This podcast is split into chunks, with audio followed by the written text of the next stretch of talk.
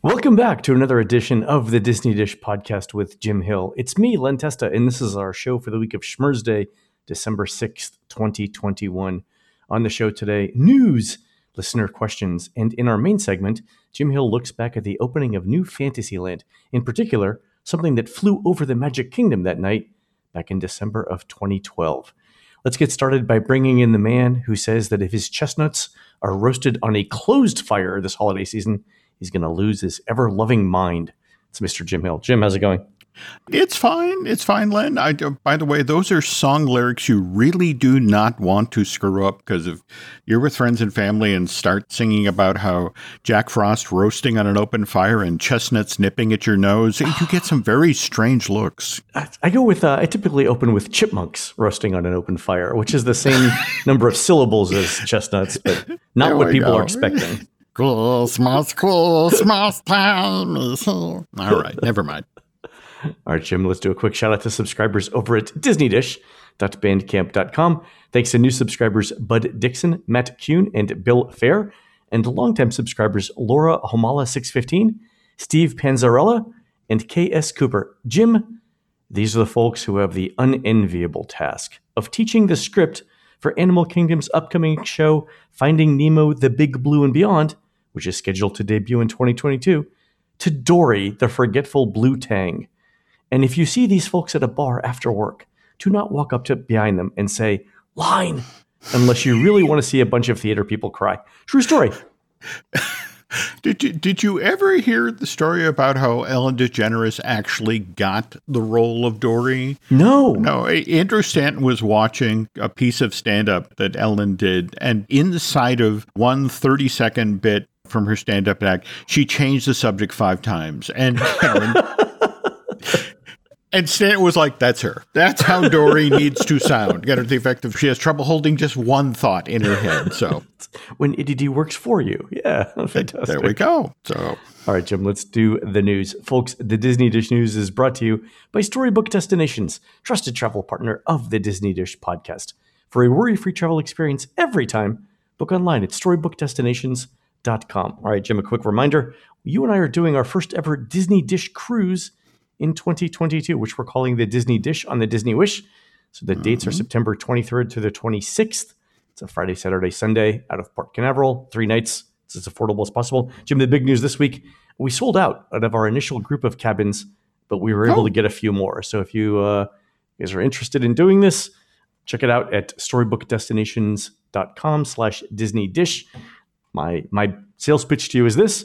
Look, we, we're all going to be exhausted by next September. You're going to be just as exhausted next September as me. And you know what will make that better?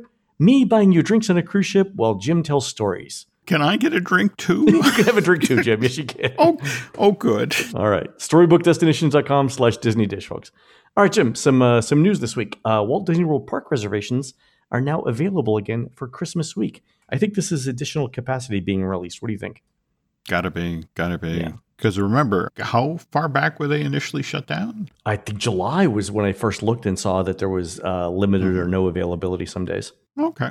If we're unwrapping the onion here, that's got to be good news because they, they wouldn't do that if they didn't have the staff to do this properly, Right. which means, okay, they're getting more folks signing up in the Orlando area or thereabouts. So, all good news.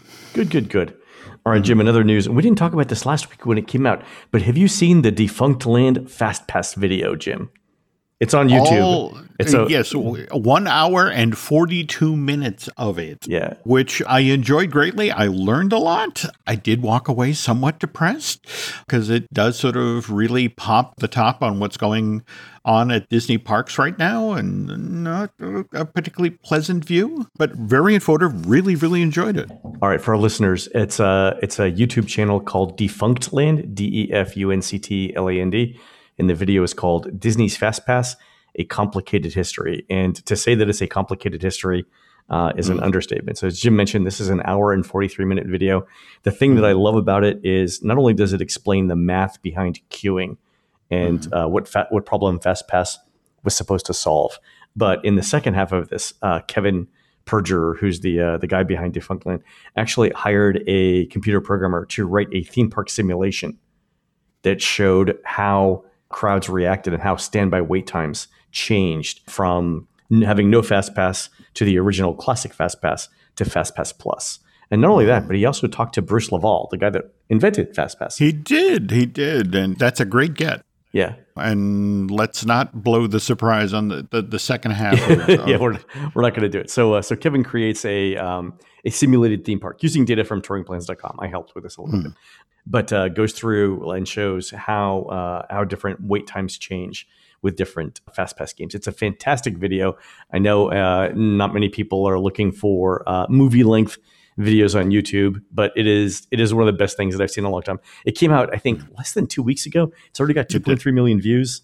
Fantastic mm-hmm. video if you're interested in how uh, theme parks work. I agree. I agree. Actually, a couple of uh, openings and reopenings that have been announced. Mm-hmm. Uh, Artist Point over at Wilderness Lodge will reopen this month, as well as Boat Boatwrights over at Port Orleans Riverside. So that's two more dining locations. We'll take it. Now, Artist Point did character dining for a while. This yeah. is strictly just as as dining dining, right? I don't think characters are coming back initially, right? Okay. And boat rides. that's um Port Orleans? Riverside, uh, right, yeah. Riverside, right. Okay. Well, that's good though, because you know when the resort opened, it needed a it, it lacked the the dining option, so it needs that. That that that makes sense. I don't know, absolutely. Just I love that we've got these signs that it's it's it's coming back. So yeah, it's good. Um, other news uh, over at Walt Disney Imagineering, the changes continue to come. Jim Wynn know that uh, Imagineering is moving to Lake Nona, Florida, uh, in 2022. Uh, as part of that, I think we've had some announcements about changing roles this week. Bob Weiss, who is currently leading or half leading Walt Disney Imagineering, is moving now to the global ambassador role, and Barbara Bouza, who now leads uh, Walt Disney Imagineering, is uh, taking over the half that she didn't have. So what do we know? What do we know of Barbara? Barbara has only come through the door at Disney relatively recently, and 20 some odd years at Gensler, yep. one of the highest grossing architecture firms in the US. So, yep. building a brand new facility for Imagineering at Lake Nona makes sense. Would someone with Barbara's resume would ride herd at that moment? I'm a little troubled that Bob Weiss is now going into the global ambassador position, which is kind of how Imagineering stepped away from Marty Sklar being in charge. A lot of the really good stuff that Disney has done over the past 25 years or so, uh, whether it's Disney MGM Studio or, you know, the redo of DCA, turning it into a really for real park that could stand tall next to Disneyland, mm-hmm. let alone things like Galaxy's Edge and again Avengers Campus. This is on Bob's watch, and he can walk out of the company with his head held high. I'm just kind of concerned that I always like it when there's an actual creative in charge, and no disrespect to, to Ms. Bouza, but we need somebody to ride her on the Lake Nona project. But it's just like, Weren't we talking on the, the last show about the amount of spending that Disney has planned at its theme parks right now is the lowest level since 2013? Yeah, it's uh, it's near a uh, global low, if not a uh, recent low, right? Mm-hmm, mm-hmm. Let's be honest. We do have some amazing things coming over the hill. We have the Tron Light Cycle. We have Cosmic Rewind. If we're looking at Disneyland. We've got the redo of Mickey's Toontown and Runaway Railroad coming there. But I think you and I both were kind of concerned coming out of the latest destination D23 that was held at Walt Disney World with the surprising lack of announcements about what's coming in 24, 25, 26. Right. So, so I wonder if I wonder if this move hasn't been in the works for a while and that's part of the reason why we haven't heard more things about new rides, that they want to get somebody in charge who can put their own mark on things. Well, Iger is officially out the door in January. This is Bob Chapek putting his vision of where Disney goes next in place. So it's, right. you know, obviously putting Barbara in charge of WDI and transitioning Bob Weiss to global ambassador, which is a great way to go out of the company yeah. But again, the downside is it means Bob Weiss is going out of the company. That's true, and you'll wonder how much uh, how much influence he has as the ambassador. My guess is not much. The uh, the thing that's more interesting to me is bringing in somebody completely from the outside and in a relatively short amount of time, putting them in charge of Imagineering. That to me is Chapek saying we need uh, completely different thought leadership at the company. If it was, if you, if Bob Chapek wanted more of the same, he would have gone with someone internal. He mm-hmm. didn't. Uh, so I think this is a uh, this is a signal that things should not be the way that they've been. That's a very good way to frame what's going on here. I mean, and her, and her resume looks good. I mean, I mean, twenty years at Gensler, that's that's impressive. She's got the job experience, and it's the thing. Imagineering does build things around the globe. It's so true. you know this this is the sort of person you want with that sort of experience. But I'm also encouraged by the fact that she comes from an architecture role because we know that the last big architecture patron of any influence within the Walt Disney Company was uh, the criminally underrated Michael Eisner. And by the way, Jim, I, have decided that my penance for criticizing mm-hmm. Michael Eisner back in the day is to now mm-hmm. refer to him always as criminally underrated. Well, okay, that's my thing, at, at, least for the next couple of weeks. But remember, when you those two phrases, underrated, not don't hit criminally. criminally yeah, you got to do both words. exactly. Okay, there we go. All right, so yeah, so I'm excited to see what uh, what happens here. It'll be uh, mm-hmm. um, I think the next batch of projects that are announced might be something that Barbara has uh, is backing. So that'll be uh, mm-hmm. that'll be good to see.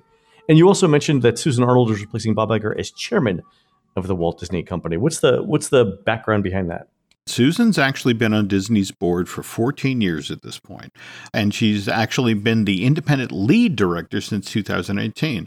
She's been an operating executive with the Carlyle Company until earlier this year, and previously she'd been the president of the global business units at Procter and Gamble hmm. from uh, 2007 to 2009, and she's also been a member of the board at McDonald's from 2008 to 2016. So she's been in the building building this whole time. She was there for the er, early part of the Iger years and watched Marvel and Pixar and Lucasfilm come through the doors, likewise the Fox acquisition. So she's very familiar with what the Disney company has grown into just over the past decade. Right. Under Iger, we had chairman and CEO. And what's interesting about this is we now have Bob Chapek as CEO, we now have Susan Arnold as chairman. And I mm-hmm. think that's a reflection of the fact that the thinking of the board is Disney has gotten so big at this point. It's not a one person job anymore. No. And it's an all hands on deck situation. Yeah. So we probably won't see a lot of what Mr. Chapek and, and Ms. Arnold have planned for Disney till February, March of next year. Why not until February, March? Bob Iger is is in the middle of the world's longest victory lap. okay. and until he officially, you know, I'm slow walking out the gate here, exactly. you know, in, in Burbank, and until such time in fact, just this week, between the, the Bob Weiss transitioning to his new role and you know the announcement of Susan, that we got these two announcements in, in just a few days' time one would hope we'll hear more, but uh, realistically, headed into the holiday season, coupled with the fact that, again, Mr. Chapek wants Mr. Iger to have his moment in the spotlight, even though it's been going on since March of 2020. Right. It's a glorious three hour finale. Yeah. well, there you go. It's like, here's your hat. What's your hurry? Okay. okay. Come on, Bob. Come on, move it along. Okay. All right, Jim, let's move on to some listener questions. Here's the first one from Adam. And uh, let me give you some background here. So Adam wrote in about an issue he had at Beach Club Villas back in October, along with the survey Disney sent him about his stay. Which let me just uh, do a little spoiler alert here: survey was not good. Hmm. Adam contacted Disney directly with the issue, and I asked him to let us know if he heard back from them. And so here's Adam's update. I finally got my response from Disney after seven weeks. Most of the message is company speak, but the good part is below and that is that they've uh, given him two nights in a one bedroom villa at Beach Club Villas as compensation. And Adam goes on to say, I can't imagine how many make goods they're spending money on right now by not being able to do things right the first time. What does a one bedroom cash price cost anyway? 600 to $800 a night? Oh, Adam, 600 to $800. Adam, Adam, Adam. Don't ever lose that childlike innocence. That's all I'm going to say. All right. So I did some, uh, did some research here a one bedroom villa at Beach Club Villas can cost up to $1,268 per night this year. So the, the, I know. So the make good is probably somewhere in the 1,500 to $2,000 range for Adam. Jim, I got to ask, You think it's good business policy to be giving out fifteen hundred to two grand for every complaint? What's the calculus that's going on behind the scenes here for things like this? What's fascinating about when you're dealing with somebody who's a DVC member and complains that you know it, it's one thing when it's an, an, an annual pass holder who Right. yes you've spent money, but the, the way Disney treats annual pass holders, look, you have a, a an artificial sense of entitlement. I know you bought the pass. I know you feel like you should be able to get into the park at any time. That's not how this works. Whereas a DVC member has a real sense of entitlement because they bought in. Right. And of all the people of, of our customer base, we have to make the DVC members happy. So it's Uh-huh. like, okay, we got to do right by this guy. We got to, if we have to eat $2,000, we have to eat $2,000 because we don't want someone like Adam out there going, I am not happy with DVC and, Right. and, and advising friends and family not to invest in this. The thing that surprises me is that they gave him a stay at a DVC resort instead of a standard room. And the reason why I'm surprised is that mm-hmm. those rooms are typically occupied north of 95% of the time. Right. And from what I understand, there are no restrictions on when Adam can use this these uh, these two nights. So he could Wow. technically go, you know, spring break next year. And to your point, yeah, Disney would be out more than two thousand dollars on a cash basis per night. Uh, sorry, two thousand dollars total. But that I mean, that's a lot of money to give up, and it's and it's basically guaranteed money, right? Because again, Disney knows there's like a ninety-seven percent chance that someone would book that room. That's amazing to me. No, no, no. I agree. We I should all get Adam to write our complaints. But the notion that Disney is willing to put that much out there to engender goodwill, Oh yeah, kind of an interesting moment in the company history. So It's amazing. Right, good job, Adam, on, uh, on on on writing that uh, complaint. All right, here's a, uh note from Michael who says, "My mom, my daughter, and I were listening to a recent episode of the Disney Dish on our way down to Disneyland." When you mentioned how at the Magic Kingdom they were using a human shield to usher people out of the park at closing time, right? So this was my uh, me talking about our uh, our experience during one of the Christmas parties.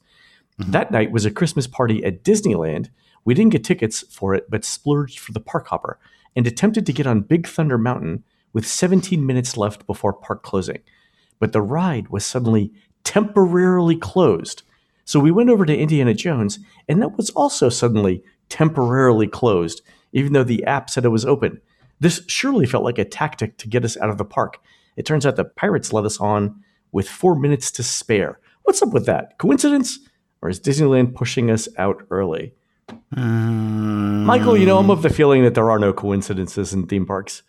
No, no, there are not. It's one of those things where it's like you have to, for a moment, put on your cast member's hat and realize, okay, this is that awkward moment where you're transitioning. You know, again, we've sold the park twice in one day, Right. And it's like we we do have to clear these folks out so we can bring the other set in. And so it's just whatever trick allows you to do that that much quickly. It's like, oh, Red has a head cold. You you can't get on, you know, Pirates of the Caribbean right now, or we have to refuel the train. Come back tomorrow.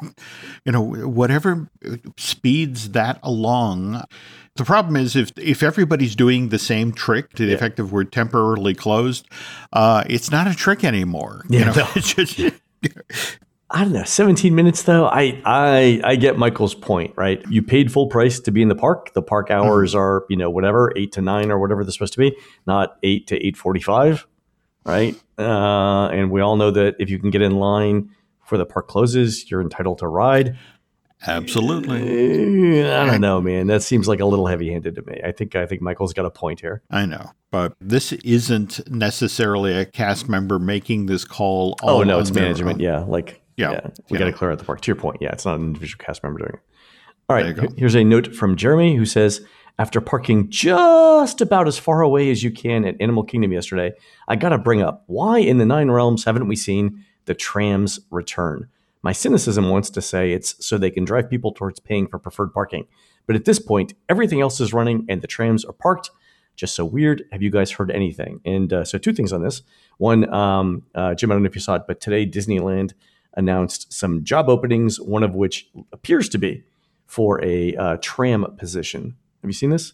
Uh, if it broke today, I did not catch it, but that that's good news. It was Okay. our friend Eric who listens to the uh, show who sent in a uh, job about uh, truck driver full time over at uh, and part time over at Disneyland. So I'm guessing that's what that is. Thank you for sending Cool. that in, Eric. Okay. Yeah. The other thing I, I think uh, is that Jeremy's onto something here. And the reason why I say that, normally I would say that the tram issue is entirely about staffing. But my mom went to the parks a couple weekends ago, and with her knee replacement, she opted to pay for preferred parking because there were no trams. So maybe Jeremy's onto something here. Could be both. Could be both things, right? During our Disney Dish Live thing Mhm. last month, uh, Nancy was still recovering from her back surgery, which I mentioned after paying for parking. And, and so, uh, again, Jeremy, if you if your mom again with her knee replacement, uh, make sure that she mentions that she's recently had surgery when she's dealing with the cast members who work at the entry point to the parking at the theme parks, because they will make arrangements to. I, I think it's called medical drop off. Oh, really? They'll, uh, they'll let you in the medical parking. I didn't know that. Yeah, Good to know. especially these days where you're walking in from the very back of the parking lot.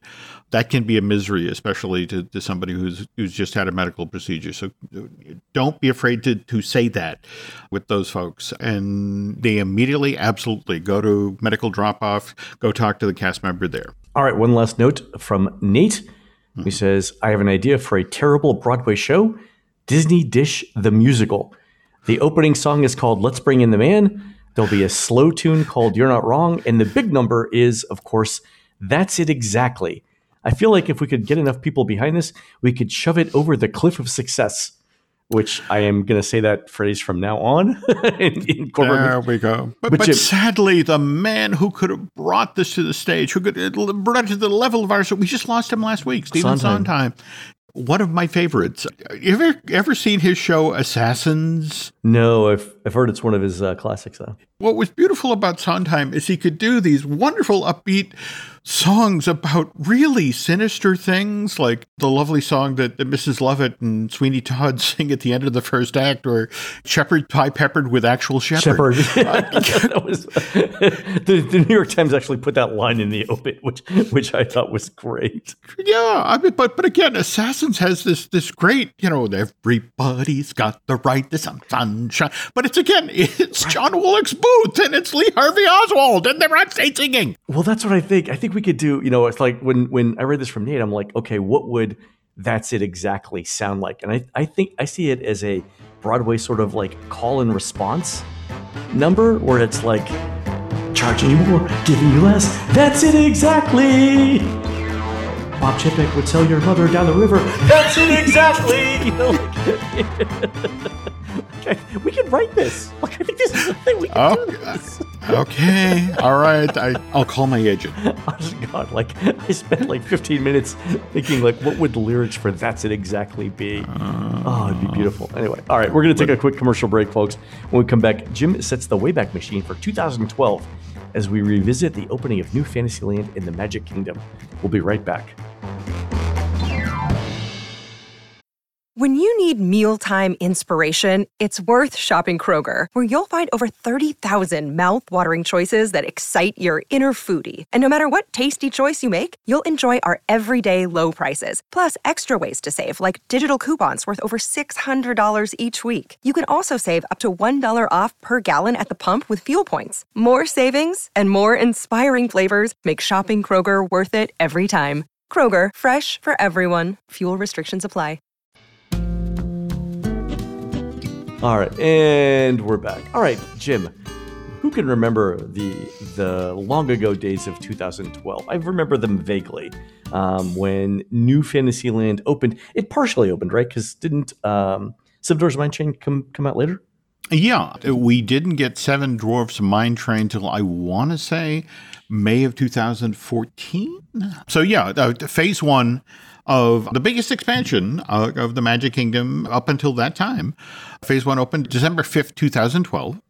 And in fact, we had Ginnifer Goodwin, who was playing Snow White uh, at that time on ABC's Once Upon a Time.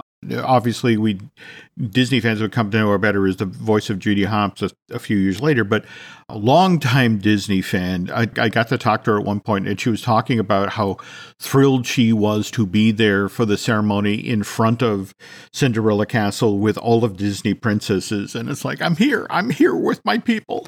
So, phase one, we got some pretty incredible stuff. We got the Be Our Guest restaurant with its three different dining rooms West Wing with the Enchanted Rose and the Changing Portrait, and the, the Grand Ballroom with that huge bank of windows with the snowstorm going on. Likewise, we got our Under the Sea Journey of the Little Mermaid ride, which had opened at DCA 18 months earlier. Then we got our Storybook Circus area, which finally solved the Dumbo capacity problem with its double Dumbo.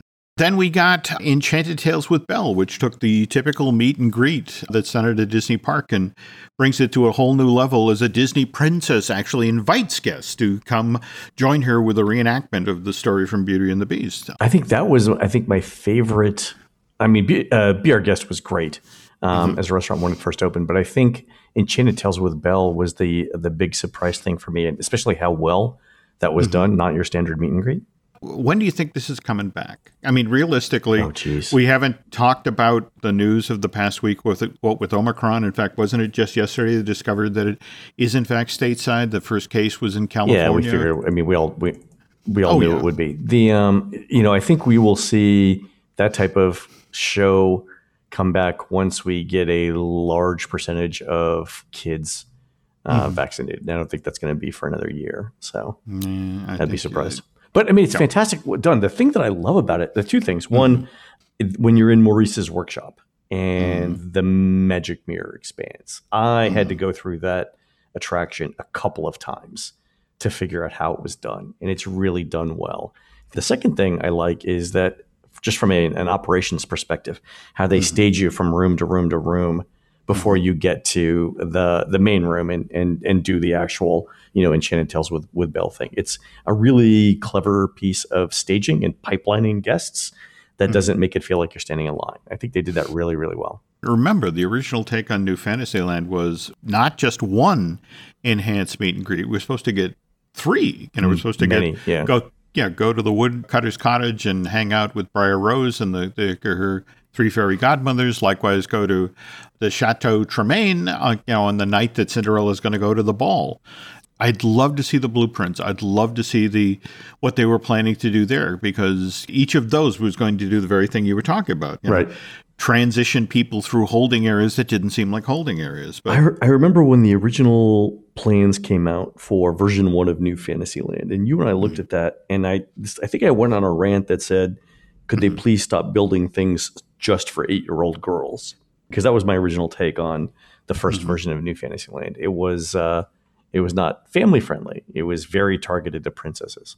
Oh, oh, oh, much so. And and but remember, even though those two things fell off the table, the the Woodcutter's Cottage experience, likewise the Chateau Tremaine, we still got Princess Fairy Tale Hall, oh, which, right. to its credit, uh, when that opened in September of 2013, it became this multi-use space in that you would see a selection of Disney princes rotate through the day. Right. I think it, when we were recording our first set of walkthroughs of the park, you you actually walked me over to Princess Fairy Tale Hall. Well, we were going to try to meet up with a a Rapunzel that was a, a, friend of the show. Oh, right. And, yeah, yeah. But it was this bruiser of a bouncer. you know, figured, no, you know, you can't get in. Do you have a fast pass? No, you do not. Move along, boys. Move exactly, along. Yeah. So, uh, Fairy Tale Hall opened September 2013. Eight months later, we get our Seven Dwarfs Mine Train opening in May of 2014. Over four years of hard work to get to that point. In fact, uh, phase one came April of 2010. That's when they shut down Pooh's uh, Playful Spot. And then and- the next month, they bring in that giant construction crane and move that 120 ton fake tree across the street. Pooh's Playful Spot was a small playground area directly across from mm-hmm where Many Adventures of Winnie the Pooh is, and it's on the land that was once twenty thousand leagues, right? There we go. Yeah, there okay. we go. Right. And that uh, you know then became the crucial piece of real estate that the Seven Dwarfs Mine Train got put on, which mm. uh, again that swaying family coaster. whereas Barnstormer is a thrilling junior roller coaster ride. And if we go over to the studios, Slinky Dog Dash is a family friendly coaster. And oh, yeah. I'm fascinated that Swaying Family Coaster versus Family Friendly Coaster and Family Friendly Coaster versus Thrilling Junior Coaster. If you could pr- briefly put on your, your unofficial guide hat here, yeah. how do you approach that when you're putting together the guide? Is it based on strictly the height of who can get on these things? I mean, how do you address that? We do the, the same thing. So we think that um, Barnstormer is you know your kid's first roller coaster. If they can handle that, and they can handle it well, then it mm-hmm. would be time to try. And we think Seven Dwarfs Mine Train is actually the second coaster people people should try in the park. Yeah. So in this respect, I like the way that Disney's described these because I think I'm I'm generally aligned with that. But using the word junior roller coaster as opposed to family friendly means that Barnstormer uh, is targeted towards smaller children. And Jim, if you've ever tried to sit in the Barnstormer seats, right? I, I mean, I think the thing to do there is you have to buy the popcorn out in mm-hmm. front of Storybook Circus mm-hmm. before you go on the Barnstormer. But instead of eating the popcorn, you just take the stuff at the top that is drenched in butter and you rub it on your hips because it helps you get in the seat. Like if you ever, you know, the sound that that styrofoam makes when it's when it's rubbed together. That's the sound of my butt when it goes into the Barnstormer seats. It's like. Okay, I'm in. Let's you know, let's go. Let's move this thing. And when it comes out, it makes like a vacuum popping sound. Okay. Yeah. For some odd reason, this makes me think of Matterhorn bobsleds in California. And, and, seriously, if if somebody needs me to reveal where the missile bases are, threaten me oh, with, God. You know, will make you get on the, uh, the Matterhorn. Honestly, the roughest ride. The Matterhorn, you're you're not you're not wrong. The the Matterhorn is. I get off that. I'm like, well, you know, if I can walk, I don't need to visit a chiropractor because I'm fine. Yes, yes, yes. I just you know, but it's beloved. I mean, yet again, you you look at the line and you know, oh, I, oh, I gotta go visit the Yeti. So it's like, eesh. all right. So anyway, that's I mean, so if we're talking about you know like thrill rides, the progression, mm-hmm. I would say it's Barnstormer, Seven Dwarves, and then mm-hmm. probably Big Thunder or Splash Mountain, and I would save Space Mountain for last because it's in the dark. Okay. Well, speaking of thrills, if, if we're being completely honest here, going back to the, the morning of December 6th, when guests are finally getting into the Magic Kingdom to experience phase one of that, that theme park's new Fantasyland, among the people who'd been to the opening party the previous evening, there was one question Did you see it? As uh, in the fire breathing dragon that flew over New Fantasyland. This is the uh, this is the Hatbox Ghost of uh, of Walt Disney World, isn't it? It, and I got to tell you, Len, I was there at the party. This was back when I worked for the Huffington Post, and Disney invited me everything. Now that I work with you, they invite me to squat. Not a coincidence but I'm okay with it. It's like, hey, cool. I, I, get to stay at home. But no, I did not get to see the, the dragon in person. I, I, I was indisposed at the moment, dealing with food poisoning. I got a bad orange. You know, that, that's orange. a bad orange. I, I, you know, uh, to this day, Nancy uh, actually bought a, a squishy toy orange that she occasionally threatens me with. And like, I automatically recoil. But in the weeks leading up to this press event for the opening of Phase One of New Fantasyland, I had been aware that a mysterious something had been seen over the skies of the Magic Kingdom. In fact, a lot of us had been, thanks to the Disney Dragons Tumblr.com page, which, by the way, Len, is still active. But it starts off on November 14th, 2012, with this entry. Something strange has been going on recently at the Magic Kingdom, more specifically in the section they're referring to as New Fantasyland. And it's not just my imagination. There are stories going around, strange sightings, weird noises, and flames. Hi, I'm Gary. I started this blog to chronicle everything I love about dragons and share what I find out about the mysterious happenings at New Fantasyland. So thanks for following, and I'm hoping that together we can figure this out. And the Gary who put together this Tumblr entry, who launched this blog, is Gary Buchanan, who at the time, nine years ago, Gary, uh, Mr. Buchanan was social media managing editor for the Disney parks. And uh, according to his LinkedIn bio, that meant he wrote her on special publicity events for the resort, which this dragon campaign most definitely was. Yes. But go to disneydragons.tumblr.com. Uh, here you'll find a series of grainy videos where people in and around Orlando seem to be seeing something fly through the night sky, Likewise, there's a series of photographs that, uh, Len, you, you would particularly love these. These are supposedly staged in 1971, just prior to the opening of the Magic Kingdom.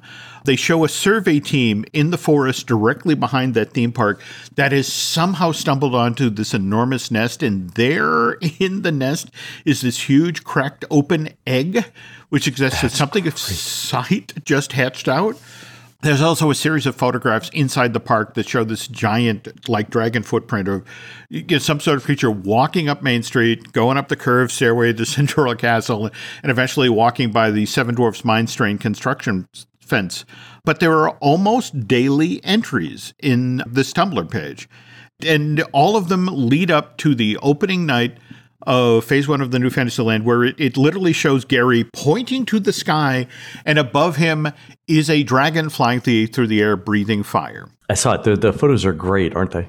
They were amazing. But the thinking at the time, especially with the fan community, was like, look, Disney has put so much time and effort into promoting this dragon that flies over the Magic Kingdom thing. So surely this spectacular new effect is about to become a new featured attraction at that theme park. You know, something along the lines of Tinkerbell, you know, how her appearance sliding on that wire from the highest tower at Cinderella Castle to the rooftop of Tomorrowland Terrace became a high point of the Magic Kingdom's Fantasy Sky fireworks. Likewise, yep. All of the iterations of, you know, that theme park's fireworks display, uh, right up to Enchantment. But Len, that didn't happen. Nope. After flying over the Magic Kingdom for the opening night of Phase 1 of the new Fantasyland project, the dragon disappeared from sight for nearly nine years, only to reemerge April of this year in the background of a video that WDI shared with TechCrunch. This is when uh, WDI was showing up Project Kiwi, which is that pint sized robotic baby Groot that is reportedly being readied for the parks. Yep. Anyway, if you want to check this out, folks, this video got posted uh, April 23rd of this year. It was part of an article written by Matthew Panzarino.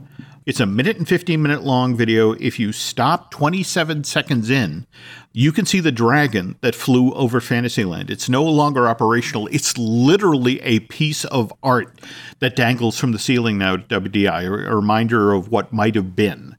And what do I mean by what might have been, Len? Hmm. Remember how when Disney's Animal Kingdom was first announced back in June of 1995, this 500 acre theme park was supposed to have three separate areas that celebrate distinctly different animals the real, the mythical, and the extinct. Um, well, obviously, we got two of those areas. Africa and Asia contain the real animals, whereas Dinoland USA pays, ex- uh, pays tribute to the extinct ones, where Beastly Kingdom which was supposed to showcase mythical creatures. Uh, that got pushed back to phase two of the project, and but then when Disney's Animal Kingdom construction costs rose from 600 million to 800 million. Never mind the fact that oh, when Disney World's fourth gate opened, Animal Kingdom then cannibalized attendance levels at Epcot and MGM. Uh, the company rethought its its plans for that sure to be expensive to build new land that was supposed to be added to that theme park.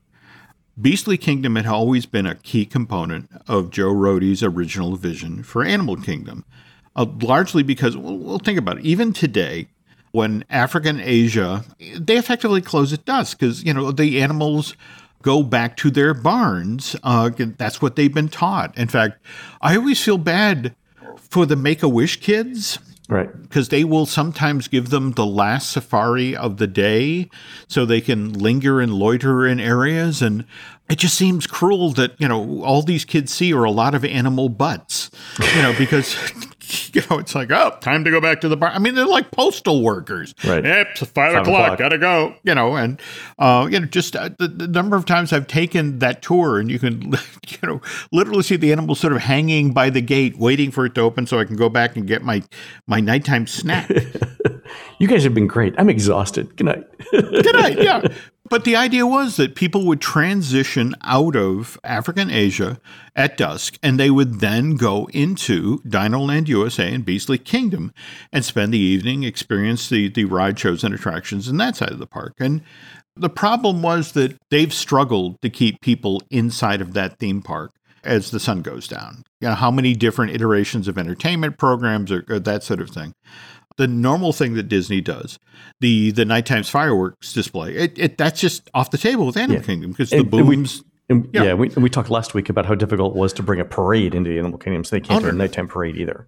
No, that's it exactly. On the other hand, a nightly flyover of a flock of dragons with guests standing inside of Dinoland USA and Beastly Kingdom would result in an entertainment offering that was decidedly different than what was being offered to the Magic Kingdom, Epcot Center, and Disney's Hollywood Studios. And as the story goes, a prototype of a flying, fire breathing dragon was built as a proof of concept. And Really?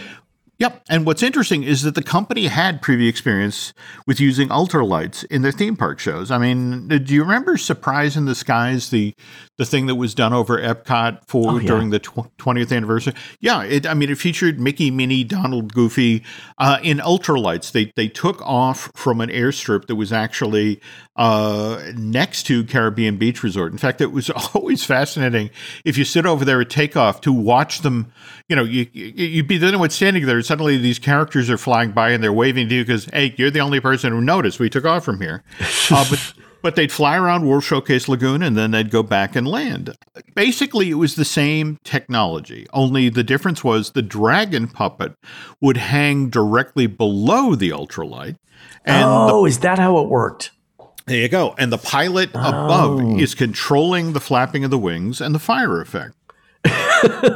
you you have to fly this ultralight, which, by the way, if it crashes, it'll kill you. And while you're doing that, could you flap these wings and maybe shoot some fire out the front? See, they, they, you, The way I describe it doesn't sound as appealing, right? Well, no, no. It, it, it actually, uh, Len, you could get a position at Disney Legal because they were not fond of this idea. I mean, you, don't, you don't say, Jim. You don't say. you know, because think about it. In order to hide the, the pilots and the ultralights, this Flight of Dragon show could only happen at night.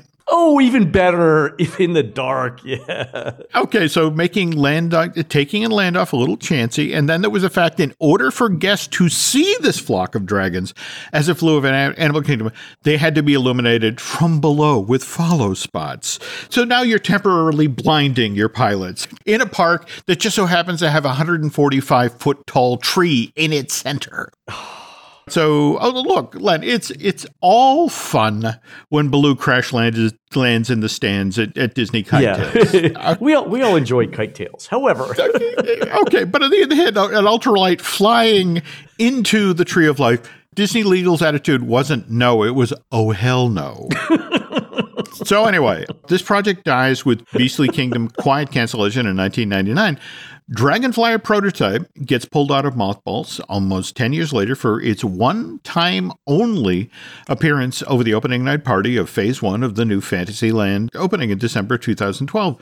We saw something similar done with the grand opening two years ago this month uh, at Walt Disney World of of the uh, Star Wars Galaxy's Edge at the studios. You know, we saw those X Wings, uh, which were actually drones, fly over Black Spire Outpost, which makes me think about, you know, remember when we saw that patent for the drones uh, with the puppets dangling Yeah. bel- below them and how that was, you know, everybody was talking about, well, that's the show for the 50th anniversary that they're going Epcot's going to do over World Showcase Lagoon. In fact, didn't you uncover blueprints that showed they were going to use the roof of Odyssey to stage the drones on? it would be the the way that they came in. It would be part of the flight path, so they wouldn't have to go over a, a guest walkway.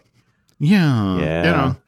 Five years ago, we had Starbright Holiday Show, uh, was presented twice nightly over Lake Buena Vista at Disney Springs. Uh, they had an 8 p.m. show and a 9:30 show. That was supposedly again the proof of concept of you know that Disney could do uh, you know nighttime entertainment with drones, and that ran from November of 2016 ended January 8th of 2017, and That was a great show. but one, one and done, Len. So you got to ask, what's the deal with Disney Legal and drones? Because I, I think it's the fact that the drones fail often enough that they would present a hazard if they came down in an uncontrolled way. Mm-hmm. But think about it. You've got parks like Dollywood that are doing these shows now. And it's just like, why is it that smaller parks, which would seem to have so much more to lose, have leaned, you know, this heavily into this technology. Where Disney, supposedly the biggest and the best, is like, eh, no, no, no, we're not flying a dragon over, and no, we're not going to have drones fly around World Showcase Lagoon. I think it's just it's risk aversion, and it's you know anytime anything um, unusual happens in a Disney park, it's given way more attention than if it was happening at a regional theme park. And I think that's that's exactly what that's it is. Uh, okay. Did, now, did you were you at the Galaxy's Edge opening to see the X wings? No, I was not. Again, I was working with you. you know, it's like my Amazing. invitation got lost in the mail when it fell into the shredder. I mean, uh, I think we've talked about me being smuggled in in a garbage can to see the uh, opening right. of. That's right. Yes, I, I managed to see both of these things. Oh, you're killing me. and I remember the. Uh, I mean, the dragon was was more impressive to me just because mm-hmm. it was less expected, but it was a it was a good effect, and it was bigger than you would think. I mean, go back. Oh no, no, no. What was the uh, what was the Tumblr? Uh, DisneyDragons.tumblr.com. But likewise, if you go seek out that Techno Crunch video, again, you can see the full-sized dragon hanging from the ceiling. In fact, what's so funny is if you look closely at it, you can actually see the wheels from the landing gear, you know, that are built into the dragon. So it always kind of kills me when you hear these stories about the this is something we really really wanted to do whether yeah. it was you know for example when tony baxter brought the, the group of people into disneyland at three o'clock in the morning and they had hot glued a remote control helicopter to the back of an alice in wonderland figure that they had filled with twinkle lights and they then flew that around sleeping beauty castle and everyone agreed that is the most amazing tinkerbell i've ever seen in my life. And Disney Legal was again, oh hell no, no, no, we are not, you know, going to have a family of five maimed when Tinkerbell comes in hot. you know, it's one thing to do an effect one time on the set of a movie. It's quite another thing to have to do it 365 days a year. Exactly. Yeah, year after year, time after time. Yeah, it's completely different. And I think that's what the legals uh, thing is. If you if you extrapolate out the chances of a drone failing and falling, it, it, it becomes almost a certainty over a given period of time. Yeah, just I, I don't know. I, I would be willing. I know, but to, but but you, would you be willing to if you were in the audience, right? Would you mm-hmm. be willing to risk a small chance of a drone falling on you for the chance to see the Alice in Wonderland version of Apocalypse Now? I mean, yes, sign me up right now. but at the same time, you know, coming to to the theme park wearing my lucky helmet and bringing a really exactly bring a, a, really tall friend with me who can, you know, I can duck behind. You know, at a, a crucial moment. The merch opportunities here. There you go. There I, you go. I think we should revisit this, Jim. I think we should. okay, there you go. but but but anyway, that that's the the tale of the dragon who only flew over the Magic Kingdom once. that's fantastic. All right, folks, that's going to do it for the Disney Dish show today. Please head on over to disneydish.bandcamp.com where you'll find exclusive shows never before heard on iTunes, including live shows Jim and I have recorded in all four Walt Disney World theme parks. On next week's show, we go back to 1975 when Disney announces the start of Epcot construction will be in 1976. And we'll have special guest Christina back on to talk about all the latest food offerings at Walt Disney World. You can find more of Jim at jimhillmedia.com and more of me, Len at touringplans.com. We're produced fabulously by Aaron Adams, who's bringing his radiatori pasta and caciocavallo cheese to the second annual mac and cheese cook-off benefiting the Believe in Tomorrow Children's House by the Sea on Saturday, January 22nd, 2022. That's from noon to 3 p.m. at the Residence Inn Ocean City in beautiful downtown Ocean City, Maryland. While Aaron's doing that, please go into iTunes and Radar Show and tell us what you'd like to hear next. For Jim, this is Len. We will see you on the next show.